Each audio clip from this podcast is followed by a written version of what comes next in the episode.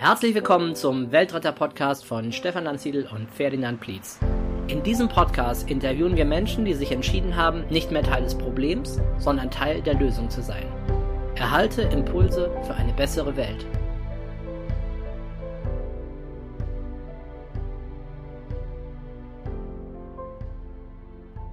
Herzlich willkommen zu einer neuen Folge des Weltretter Podcast mit Ferdinand Blitz. Ich habe mich sehr auf die Folge heute gefreut, weil das für mich persönlich nach einer Pause von ein paar Wochen wieder mal eine Folge ist, die ich hier aufnehme. Und irgendwie habe ich das Podcasten dann wohl doch ein bisschen vermisst. Und der zweite Grund, warum ich mich sehr auf dieses Gespräch freue, ist mein Interviewpartner. Und zwar ist es Erich Gar ein geschätzter Geschäftspartner von mir, der mich schon lange beliefert und auch seit langem mit meinem Vater befreundet ist, also bei uns in der Region als Biogärtner sehr bekannt ist. Deswegen sprechen wir heute auch über Biogartenbau im Allgemeinen. Bevor wir dann auf sein Steckenpferd kommen oder auf das eigentliche Kernthema der heutigen Folge und zwar solidarische Landwirtschaft. Herzlich willkommen im Weltretter Podcast, Erich Gar. Hallo. Erich, es ist schön, dass du da bist. Wir wollen erstmal allgemein einsteigen, dass die Zuhörer dich kennenlernen. Erzähl doch mal ein bisschen, stell dich doch bitte mal vor. Ja, ich bin der Erich Gar. Ich wohne in Kitzingen, habe als Gärtner in meinem elterlichen Betrieb gelernt und habe den Betrieb dann 1990 von den Eltern übernommen, wobei ich mit dem ökologischen Anbau schon vier Jahre vorher neben dem elterlichen Betrieb her gewirtschaftet habe, äh, um zu sehen, ob diese Spinnerei, wie es von der, Nachbar von der Nachbarschaft geheißen hat, überhaupt funktioniert. Und nachdem auch mein Vater gesehen hat, es funktioniert, hat er dann den ganzen Betrieb übergeben und ich habe dann gleich auch völlig umgestellt.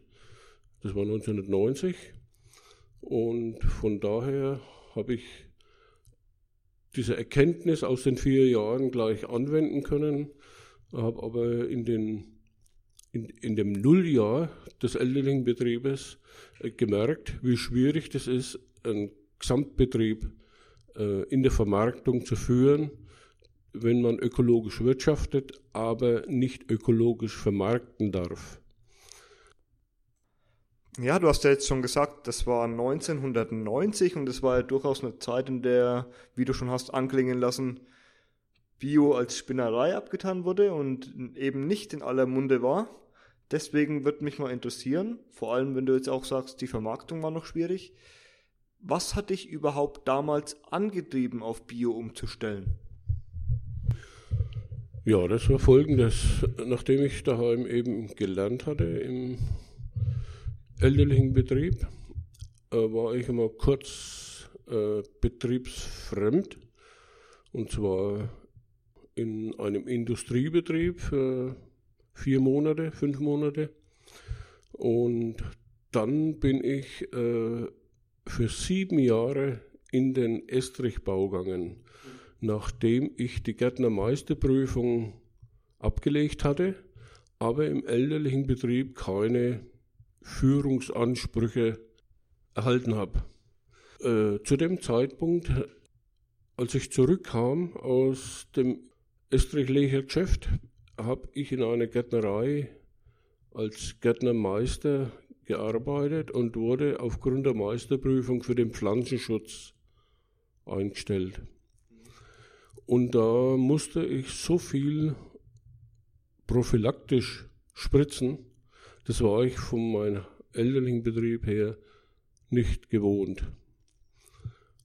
Und das war eigentlich der Beginn meiner Denkweise, die ich dann geändert habe, dass das alles ins Uferlose führt, wenn das so weitergetrieben wird. Und äh, letztlich leidet das, äh, das Gemüse drunter und letztlich der Mensch, wenn er das gespritzte Gemüse verbraucht. Glaubst du, dass das heute noch genauso ist, dass genauso viel prophylaktisch gespritzt wird oder hat man heute bessere Sorten oder man ist einfach weiter in der Landwirtschaft und man spritzt nicht mehr so viel? Ja, äh, in meiner Nachbarschaft habe ich ja viele konventionelle Gärtner und von daher kann ich sagen, dass sich da nicht wesentlich was geändert hat.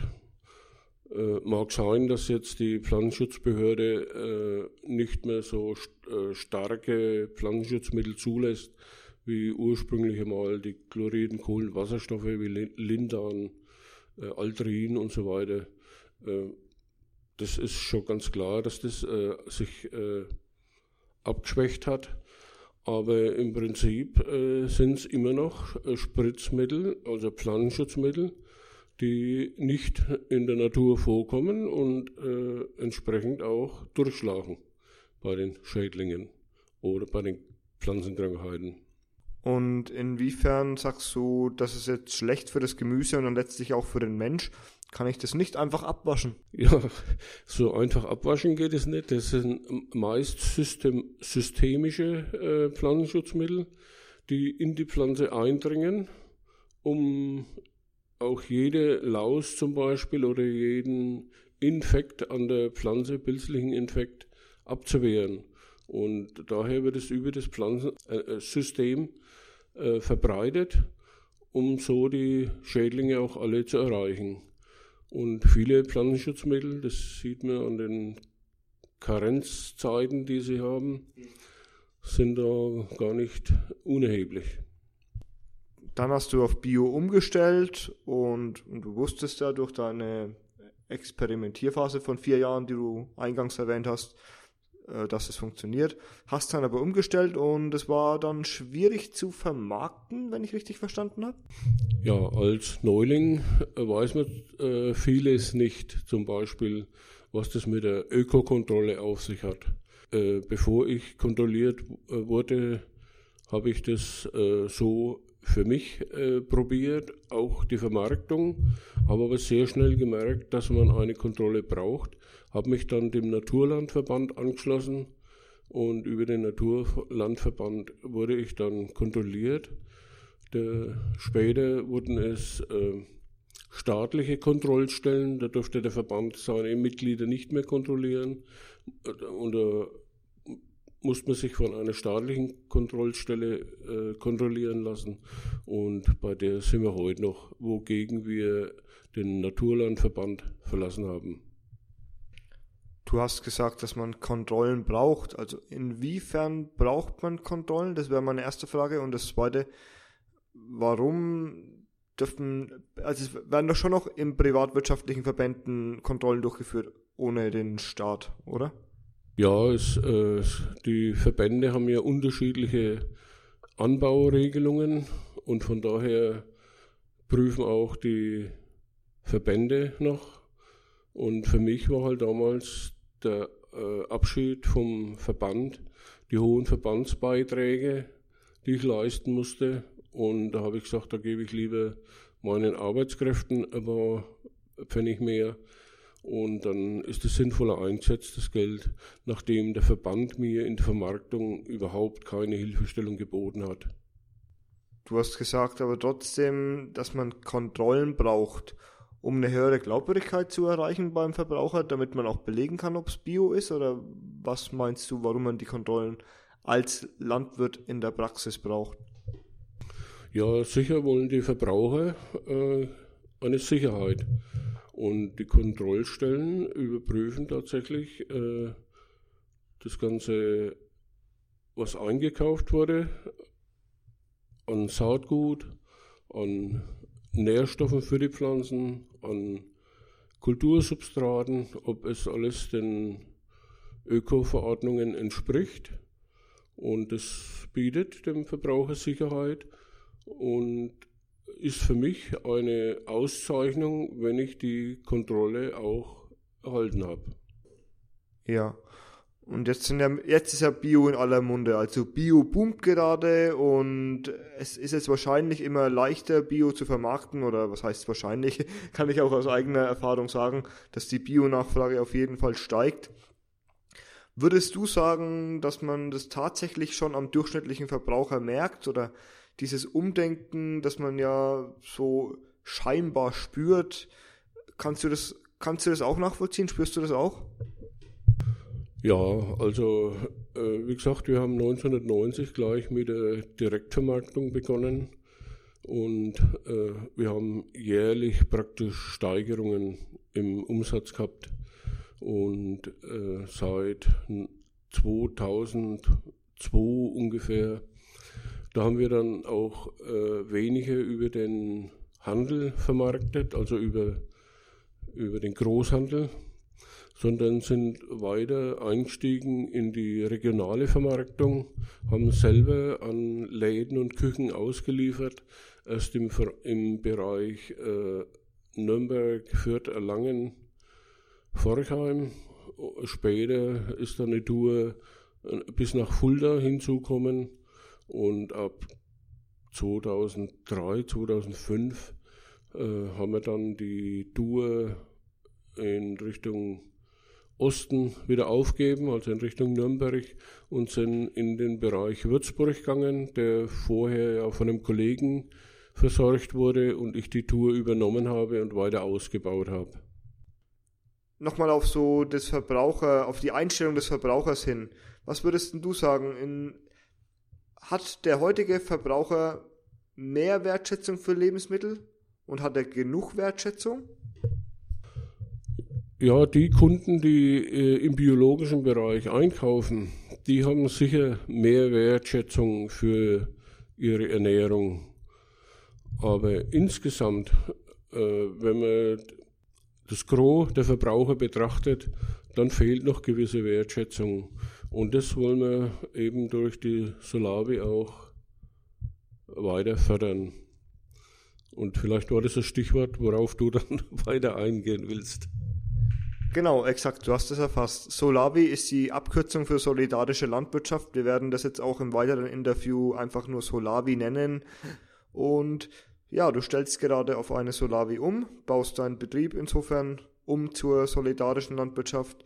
Erklär uns doch mal bitte, was das eigentlich ist. Solidarische Landwirtschaft ist eine neue Form der Landwirtschaft. Und zwar wird durch eine Gruppe von Verbrauchern der Betrieb getragen oder mitgetragen. Und zwar nicht nur, dass die in der Form, dass die Verbraucher ihr Produkt erhalten, sondern dass sie den ganzen Betriebsablauf mittragen. Das heißt, sie haben viel besseren Einblick in die Wirtschaftsweise, wie der Betrieb äh, arbeitet. Sie können auch Vorgaben geben, dass man äh, was lässt oder dass man zusätzlich äh, Regelungen trifft, die den Anbau betrifft, oder dass sie bestimmte Gemüsearten herausstellen wollen, oder was bei uns besonders stark geprägt ist, dass wir mehr mit samenfesten Sorten arbeiten, um so die Artenvielfalt auch wirklich bei uns in der Region zu fördern. Da gibt es ja, glaube ich, dann eine gewisse Anzahl von Ernteanteilen, also das heißt eine gewisse Anzahl an Köpfen, an Verbrauchern, die du in deine, an deiner solidarischen Landwirtschaft als Mitglieder beteiligen kannst. Und die zahlen dann einen Beitrag, mit dem die ganzen Kosten im Betrieb abgedeckt sind, also alle Kosten, die in der Produktion anfallen, alle Löhne, auch dein Lohn.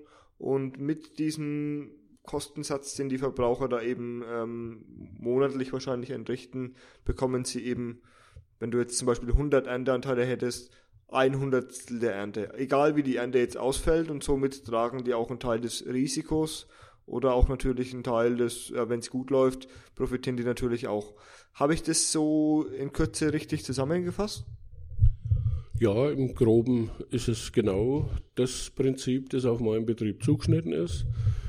Äh, eine klassische Solavi äh, gründet sich aus Verbrauchern heraus, die dann äh, ein Feld pachten, irgendwo beginnen mit dem Anbau und ihre Produkte dann unter sich verteilen.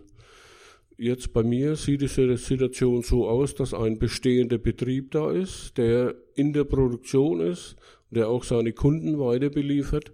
Und wir haben die Solavi als Verein neben dem Betrieb her eingerichtet und die Solavi wird aber mit erfüllt von dem Betrieb. Das heißt, die Gesamtkosten für den Anbau wurden errechnet, sind äh, nach der Faustzahl, den der Dachverband der solidarischen Landwirtschaft oder das Netzwerk der solidarischen Landwirtschaft errechnet hat, sind 100 äh, Ernteteile pro Hektar mit der Gemüse, in der Gemüseversorgung. Äh, und äh, nachdem ich vier Hektar in etwa anbaue an Gemüse, haben wir diese durch diese 400 Ernteteile geteilt, die Kosten. Und genau das ist der Beitrag, den ein Ernteteiler dann für ein Ernteteil leistet. Genau, also wenn ich jetzt eine junge Familie habe und neben dir wohne, dann kann ich sagen, ja, ich möchte einen oder zwei oder drei, je nachdem, wenn, sofern das natürlich noch verfügbar ist, Ernteanteile. Und dann bekomme ich eben diesen Anteil. Wenn es schlechter läuft, dann bekomme ich mal in einem schlechten Jahr weniger. Wenn es gut läuft, dann bekomme ich mehr. Und ich kann sogar noch mitbestimmen, wenn ich es richtig verstanden habe. Wenn ich jetzt zum Beispiel mal Bohnen will und du hast noch nie welche angebaut, dann kann ich das für nächstes Jahr mal anmerken, dass ich gerne welche hätte. Ist das richtig? Ja, genau so ist es. Äh, ich habe zum Beispiel im Hinblick darauf, dass wir eine Solavi gegründet haben, habe ich schon Rosenkohl angebaut, den ich vorher jahrelang nicht mehr angebaut hatte. Ich habe wieder Lauch angebaut, äh, mehr Lauch als gewöhnlich. Ich habe wieder Würsing angebaut, gerade in Bezug darauf, dass wir eine Solavi gründen wollen und ich aber die Solavi nach der Gründung gleich bedienen wollte mit Ernteteile. Und in der Hinsicht habe ich schon vorgeplant und äh, haben dann auch im Jahr, im ersten Jahr der Solavi zusätzlich zum Beispiel äh, Staudensellerie angebaut. Wir haben Chinakohl äh, angebaut, was ich eben jahrelang nichts mehr angebaut hatte. Und so haben wir auch für jetzt für das laufende Jahr wieder Planungen getroffen, äh, wie zum Beispiel Kartoffeln haben wir angebaut letztes Jahr und haben auch heuer wieder vor, wobei ich nie Kartoffeln angebaut habe, äh, bis auf ein Nulljahr, eben 1990 so verändert sich schon die, die, Produkte, die wir anbauen, entsprechend dem, was der Wunsch der Mitglieder ist. Genau, also du baust nicht mehr für den Markt an, nur das, wovon du weißt, du kannst es gut vermarkten, sondern du orientierst dich danach, was deine Mitglieder wollen. Ja, im Großen und Ganzen ist es so, äh, wobei die Mitglieder ja davon profitieren, dass wir auch für den Markt anbauen, weil wir brauchen nicht nur 100 Salate in der Woche, die wir anbauen müssten und sich keine Maschine rentieren würde, in, zum Einsatz zu bringen. So pflanzen wir halt 1200 Salate oder 1600 Salate pro Satz und dann wird es auch kostengünstiger für die Mitglieder, die das Ernteteil abholen. Das betrifft aber jetzt wahrscheinlich speziell deine Solavi, weil es keine 100% reinrassige Solavi ist, sage ich mal, sondern ein Vermarktungsbetrieb nebenbei parat steht, oder? Ja, ganz genau. Äh, das betrifft eben meinen Betrieb. Wie gesagt, äh, klassische äh, Solavis, die bauen ja nur geringe Mengen an, eben was sie für ihre Mitglieder brauchen. Vielleicht zur Vermarktung bei den Solavis noch. Wir haben Depots, bei denen die Ware eingestellt wird am Wochenende. Und dort holen dann die Mitglieder, die eben die sogenannten Ernteteiler, ihr Ernteteil oder eben das Gemüse, das gerade zur Verfügung steht, ab. Wir haben im Moment ein Depot in Kitzingen, ein Depot in Randesacker und ein Depot in Heidingsfeld, Würzburg-Heidingsfeld. Und wir haben jetzt noch geplant, äh, was wir uns heuer vornehmen, ein Depot in Volgach, in Iphofen und Marktbreit. Und möglicherweise, oder wir forcieren es auf jeden Fall, dass wir auch nach Wissenheit kommen, weil da schon Interesse besteht, aber der Weg von dort eben nach Kitzingen zu weit ist, um äh, wegen einem Ernteteil herzufahren. Offensichtlich geht der Weg äh, der Ösenheide nicht Richtung Kitzingen, sondern Richtung Gerolzhofen oder Schweinfurt oder weiß ich nicht. Du hast vorhin angesprochen, schon mal einen Vorteil, den der Verbraucher hat, und zwar Transparenz. Das finde ich ein sehr wichtiger Punkt, weil ja, weil ich ja eben, wenn ich bei dir Ernteanteile habe, dann kann ich sogar selbst was mitbestimmen und bin dann halt einfach Mitglied sozusagen deines Betriebs und bekomme mehr Informationen. Das finde ich eine super Sache. Aber wieso sollte ich das als Verbraucher jetzt eigentlich noch sonst machen? Weil ich, wenn ich es richtig verstehe, weiß ich ja nie so genau, was ich bekomme, weil es kann ja sein, dass die, ich bleibe jetzt mal bei Bohnen, da ist jetzt ein Schädling drin, die fallen auf einmal alle aus, dann gibt es halt doch keine Bohnen. Das Risiko, das sonst der Gärtner immer trägt. Was bringt es mir als Verbraucher sonst noch, außer dass ich Transparenz habe? Ja, es ist tatsächlich so, wie du sagst, wenn die Ernte ausfällt, dann hat auch der, nicht nur der Gärtner nichts, sondern auch der Ernteteiler nichts. Aber dafür äh, haben wir unsere, An, unsere Anbauspektrum erweitert. Das heißt, wir haben jetzt äh, nur zahlenmäßig äh, nicht korrekt, aber anstatt sieben Kulturen haben wir jetzt zum Beispiel zehn Kulturen oder zwölf Kulturen. Äh, ist jetzt nicht abgezählt, aber nur um so ein Verhältnis darzustellen. Ja klar, also das machst du dann zur Risikostreuung. Also erstens, weil der Verbraucher ja mehr will als diese sieben Kulturen. Du hast sonst sieben angebaut, weil du halt darauf spezialisiert warst. Du hast gewusst, das wächst auf deinen Böden, du hast das Know-how gehabt, wie du es anbauen musst, du hast die richtigen Maschinen gehabt. Aber alles aus, alles aus Vermarkter-Sicht halt jetzt gesprochen. Und so musst du dich halt viel mehr am Endverbraucher orientieren. Das war wahrscheinlich der Grund. Und du hast auch eine Risikostreuung eben mit mehreren Kulturen, damit die Ernteanteile halt immer was bekommen, falls mal eins, zwei Sachen ausfallen sollten, richtig? So ist es in der Tat. Wir haben jetzt äh, natürlich im Herbst und Winter äh, weniger Kulturen, äh, entsprechend auch ein geringeres Ernteanteil. Aber in der Zeit von Mai bis Ende Oktober ist eine Fülle von äh, verschiedenen Gemüsearten da und die Ernteteile haben oft äh, gar nicht äh, das alles verbrauchen können, was man ihnen anbieten konnte.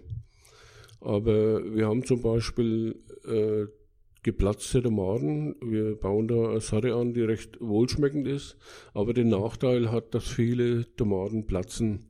Ich will aber an welchem Geschmack an dieser Sorte festhalten und habe dann vorgeschlagen, wir machen aus den Tomaten äh, Tomatenmark oder Ketchup, äh, wollten sie halt verarbeiten.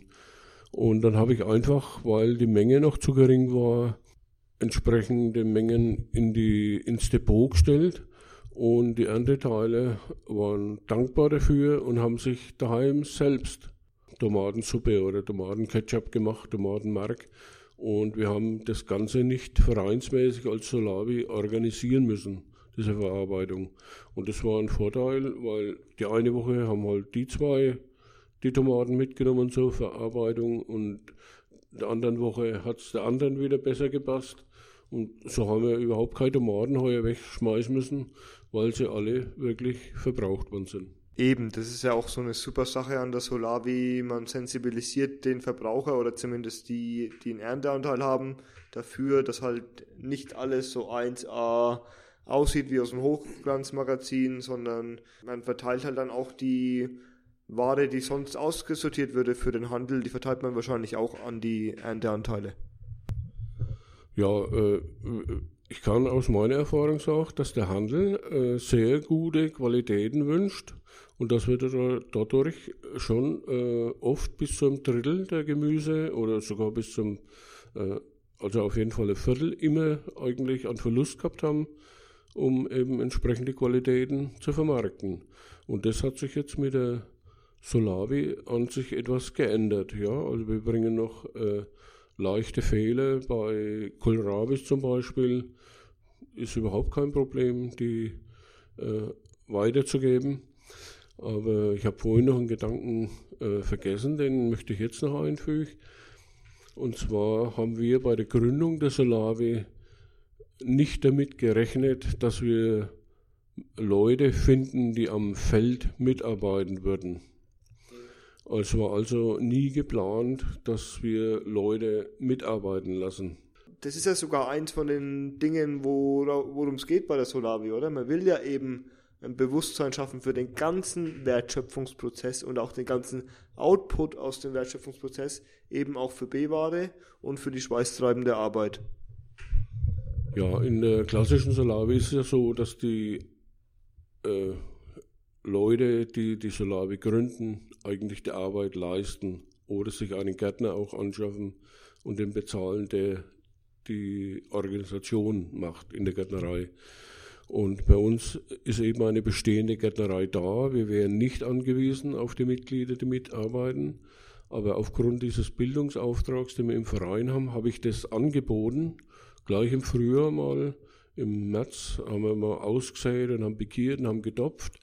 Und habe da eine Gruppe mal ein wenig anleiten wollen. Und es sind dann so viele waren, dass ich vormittags und nachmittags eine Gruppe habe einladen müssen. Und das haben wir dann auch weitergepflegt, so äh, alle sechs Wochen in etwa das Jahr durch. Und ich muss sagen, dass eine ganze Reihe äh, Mitglieder kommen sind, um im Garten mitzuarbeiten und haben die Kinder auch mitgebracht. Und äh, es war immer äh, Mats Freude. Uns ist auch immer was geleistet worden. Also es war keine verblödelte Zeit am Feld, sondern die Leute lernen wirklich bei der Arbeit auch das Gemüse wertzuschätzen.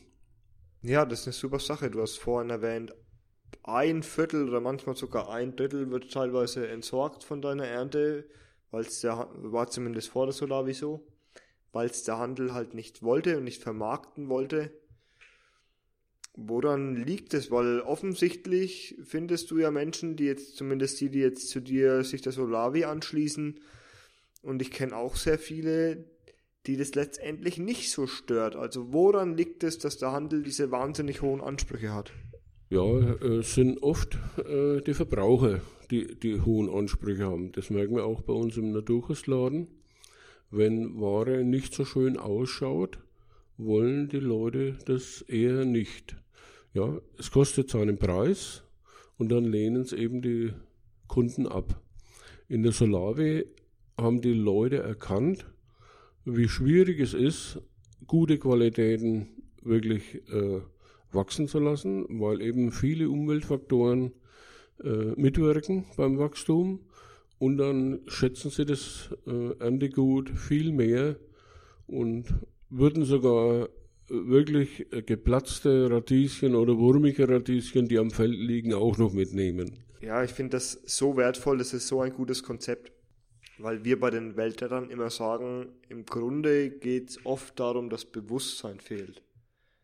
Nicht nur bei Lebensmittelverschwendung, sondern bei sehr vielen Fragen, die halt sehr vielen Weltretterfragen, wo man sagt, es läuft heute nicht so gut, scheitert es halt oft daran, dass die Leute nicht das Bewusstsein dafür haben, dass es überhaupt nicht merken, dass es nicht gut läuft oder das einfach nicht wahrhaben wollen.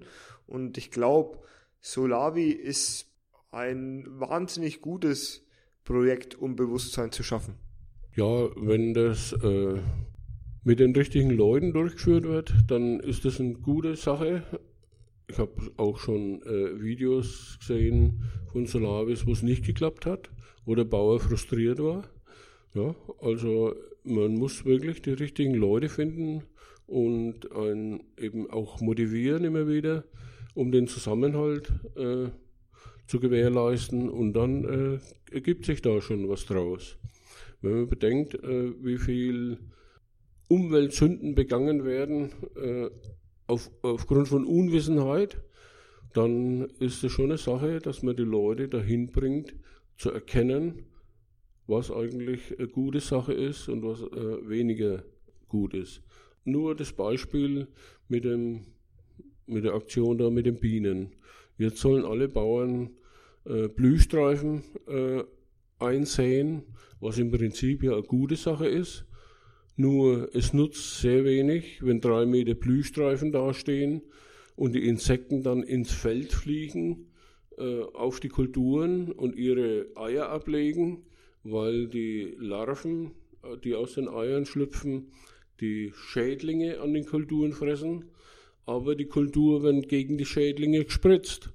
Also sterben ja auch die Nützlinge, die in dem Feld die Schädlinge eigentlich rausholen würden. Und somit ist den Bienen oder den Insekten an sich nicht viel damit gedient, weil ihre nächste Generation mit den Schädlingen stirbt.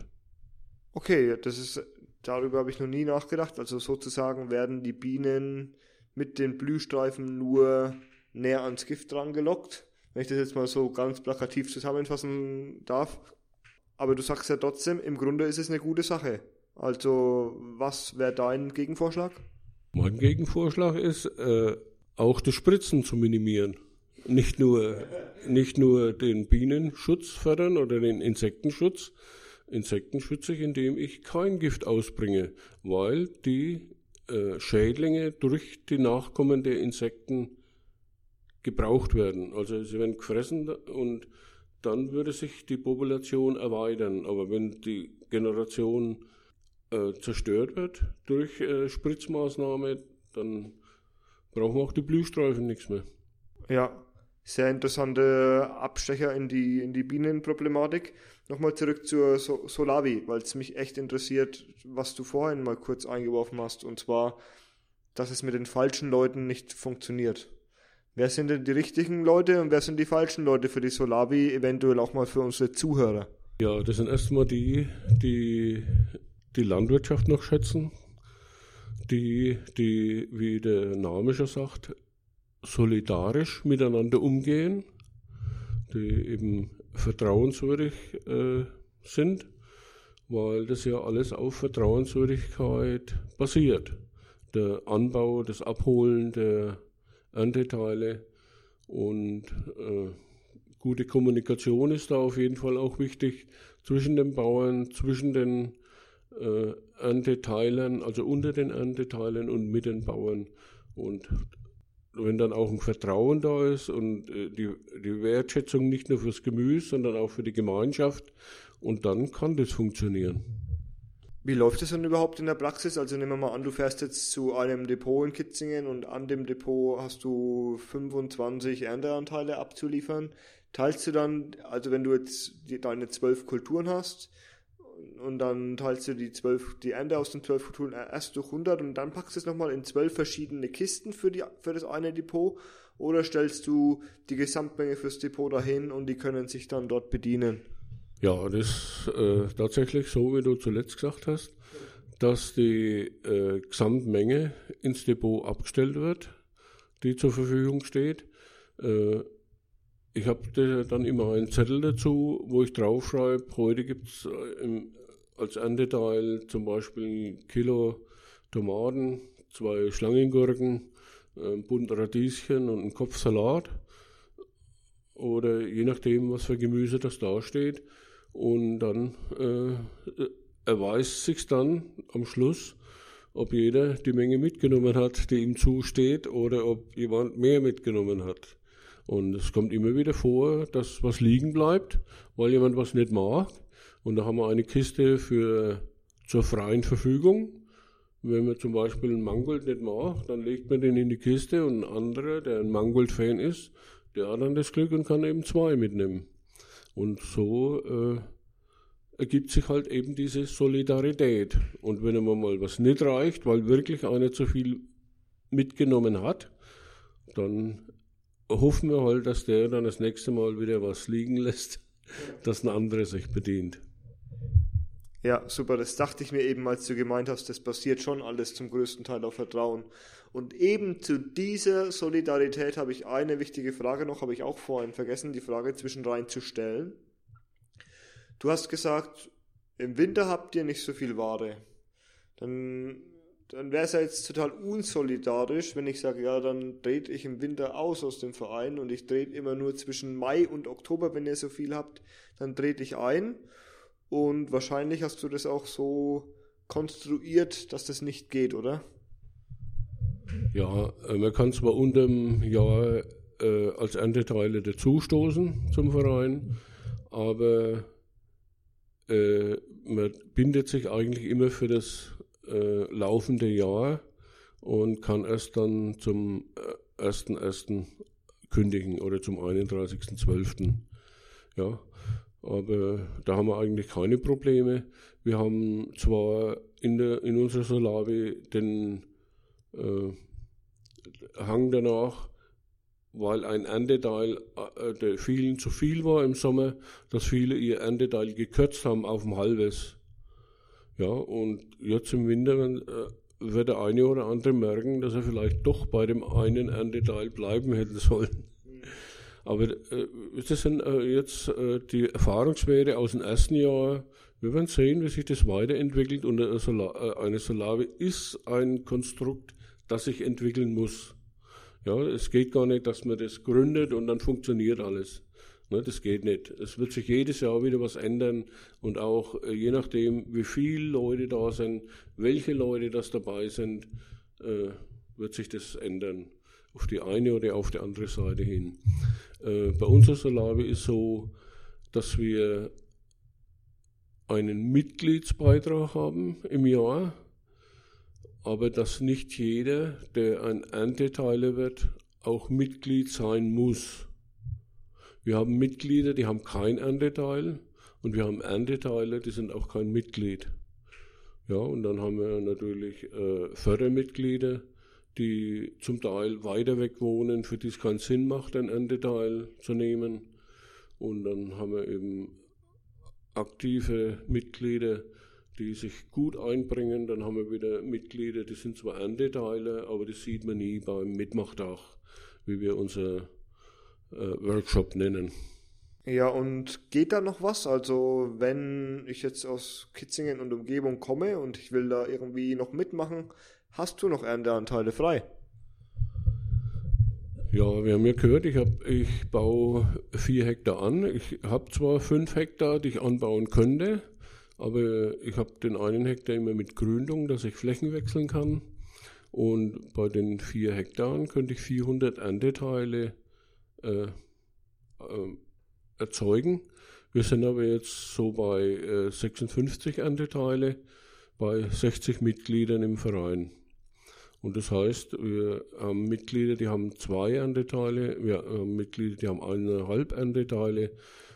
Der Gro hat ein Ernteteil und wir haben auch äh, Singles, die haben nur ein halbes Ernteteil. Aber im Prinzip äh, sind wir offen. Äh, je mehr Ernteteile dazukommen, desto kürzer müssen die Wiederverkäufer, die wir beliefern, treten. Das heißt, wir werden den einen oder anderen vielleicht ganz weglassen, wenn es nur, nur notwendig würde. Und aufnehmen tun wir noch Mitglieder und Ernteteile. Wir sind ja auf der Suche nach Depots in den äh, Ortschaften außenrum, wo wir auch Ernteteile haben. Aber dort können es durchaus mehr werden, wenn ein Depot vor Ort ist. Ist es dein Ziel mittel- bis langfristig oder wahrscheinlich eher mittelfristig, Erich, ähm, dass das dein Betrieb komplett Solavi wird? Ja, wir haben heuer auf der Mitglieder, auf der Jahreshauptversammlung äh, gezielt darüber die ersten Gedanken gehabt, die nicht von mir kamen, sondern von anderen Vorständen. Und es war für mich erfreulich. Äh, ich bin soweit noch fit und kann meinen Betrieb noch führen, aber ich würde ihn schon gern abgeben, äh, aber durchaus den Betrieb weiter begleiten, wenn der Verein in seiner Entwicklung soweit ist, dass er sagt, er wird den Betrieb übernehmen. Das heißt, der Gesamtbetrieb würde dann geteilt, weil der ja auf verschiedenen Standfüßen steht. Und den Anbau würde dann die, könnte dann die Solavi übernehmen. Ja, super gute Sache. Was mich noch echt interessiert, worauf ich bitte nochmal eingehen möchte, wir haben jetzt, glaube ich, hoffe ich, liebe Weltretter, ziemlich gründlich dargestellt, was, warum ihr vielleicht schauen solltet, ob es in eurer Gegend eine Solavi gibt und was das euch bringt, da Mitglied zu werden. Mich würde es jetzt nochmal interessieren, auch wenn es ein Stück weit schon erschließt. Was bringt es denn dir als Gärtner, als Unternehmer? Wieso hast du diese Entscheidung getroffen und wieso baust du deinen Betrieb langsam zur Solavi um? Ja, grundsätzlich bin ich äh, vor vier Jahren äh, auf den Gedanken gekommen, dass ich ja mal in eine Rente gehen muss. Und äh, meine Tochter, die ja den Naturkosthandel äh, übernehmen wird, ihr nicht antun kann, auch noch den Anbau aufzuhalten. Ja, ich meine, sie wäre sicher bereit dazu, aber ich weiß, welches, welche Organisation daran hängt. Ich könnte das auch nicht, den Naturkosthandel alleine führen, und die Gärtnerei zusätzlich.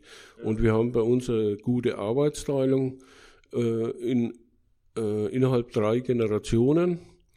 Und von daher funktioniert es super. Aber ich möchte halt, dass die Flächen als ökologische Flächen erhalten bleiben, die jetzt ökologisch bewirtschaftet werden. Und wenn ich das meiner Tochter übergebe und sie wird damit nicht fertig, dann ist gleich die Pachtflächen, die wir jetzt haben, äh, wieder weg und dann wird dann Mais drauf gebaut und äh, das ist ja nicht der Sinn, äh, um Wasserschutz und Umwelt zu halten. Ja klar, also keineswegs, da gebe ich dir voll recht. Das heißt also, damit der Betrieb ein bisschen durch die Mitglieder mehr von sich selbst läuft und die Abhängigkeit von der Familie gar nicht mehr so groß ist, ist eins deiner Motive, wenn ich es richtig verstanden habe. Hat für dich auch, oder ich interpretiere das jetzt einfach mal rein, es bietet dir doch auch als Gärtner auch total viel Sicherheit und du musst das Risiko nicht alleine tragen, wie wir es vorhin besprochen haben. Ja, das ist tatsächlich so, dass ich das Risiko nicht alleine trage, eben aufgrund dessen, dass äh, aufgrund der Kalkulation, weil der, die Ernteteile nicht diese Produkte eben finanzieren, sondern den Betriebsablauf mit äh, finanzieren. Äh, was, was es, äh, den Gedanken betrifft, dass die Arbeit äh, meiner Tochter unter Umständen so viel wird, wenn sie den Betrieb übernimmt, das liegt ganz klar auf der Hand, weil ich ja weiß, was für äh, Energie das da drin steckt, dass das alles läuft. Und von daher war für mich klar, dass ich äh, versuchen muss, das Solavi aufzubauen, dass die das in die Hand nehmen kann, den Anbau. Und wenn das nicht klappen würde mit der Solavi, dann würde ja nichts verloren gehen. Ja, dann könnte der Betrieb von meiner Tochter weitergeführt werden aber eben unter besonderen Anstrengungen. Ja. Erich, vielen Dank soweit zum Thema Solavi. Wir hatten es jetzt schon mal über deine Tochter, die wurde jetzt mehrfach erwähnt. Ich habe am Ende immer zwei Fragen, die ich eigentlich jedem Interviewpartner stelle. Erstmal möchte ich wissen, unsere Kinder, unsere Enkelkinder, was glaubst du ist besonders wichtig, dass man dem Nachwuchs mitgibt? ja, was muss man den Nachwuchs mitgeben? Äh, schon die Motivation, so weiterzumachen, wobei jede Generation wieder eigene Ideen hat.